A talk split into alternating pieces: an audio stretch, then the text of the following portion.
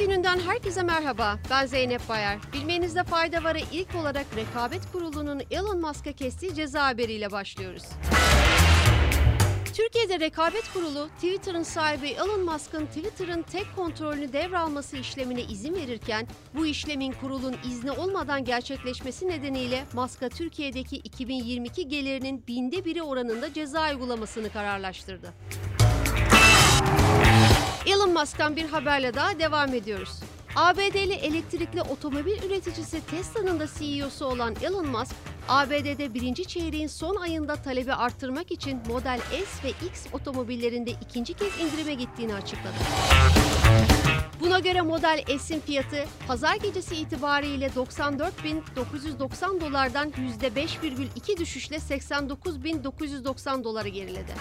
Elektrikli otomobil devi Tesla satışları arttırmak için Ocak ayında da fiyatlarda önemli oranda indirim gerçekleştirmişti. Sırada ABD ve Çin arasındaki teknolojik savaşın sonuçlarını gösteren bir araştırmamız var. Avustralyalı think tank kuruluşu Avustralya Stratejik Politika Enstitüsü'nün son araştırmasına göre Çin'in 44 teknoloji alanının 37'sinde liderliği elinde bulundurduğu, ABD'nin ise sadece 7 alanda Çin'in önünde yer aldığı belirtildi.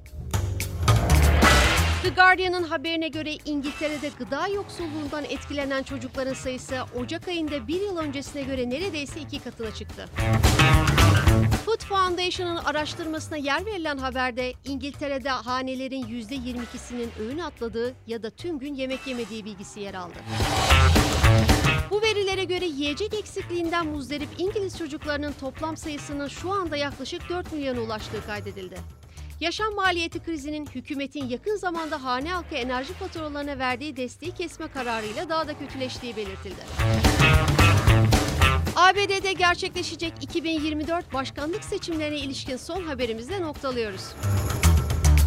Yazar Marianne Williamson, Washington'da yaptığı konuşmada ABD'de 2024 yılında yapılacak başkanlık seçimlerine Demokrat Parti'den resmen aday olduğunu açıkladı. Williamson açıklamasında 40 yıldır binlerce kişinin travmalarıyla ilgileniyor olmamın Amerika'yı onarmaya yardımcı olmak için nelerin gerekli olduğuna dair bana benzersiz bir bakış açısı kazandırdığını hissediyorum ifadesini kullandı. Bilmenizde fayda varın bugünkü bölümünün sonuna geldik. Sağlık ve mutlulukla kalın.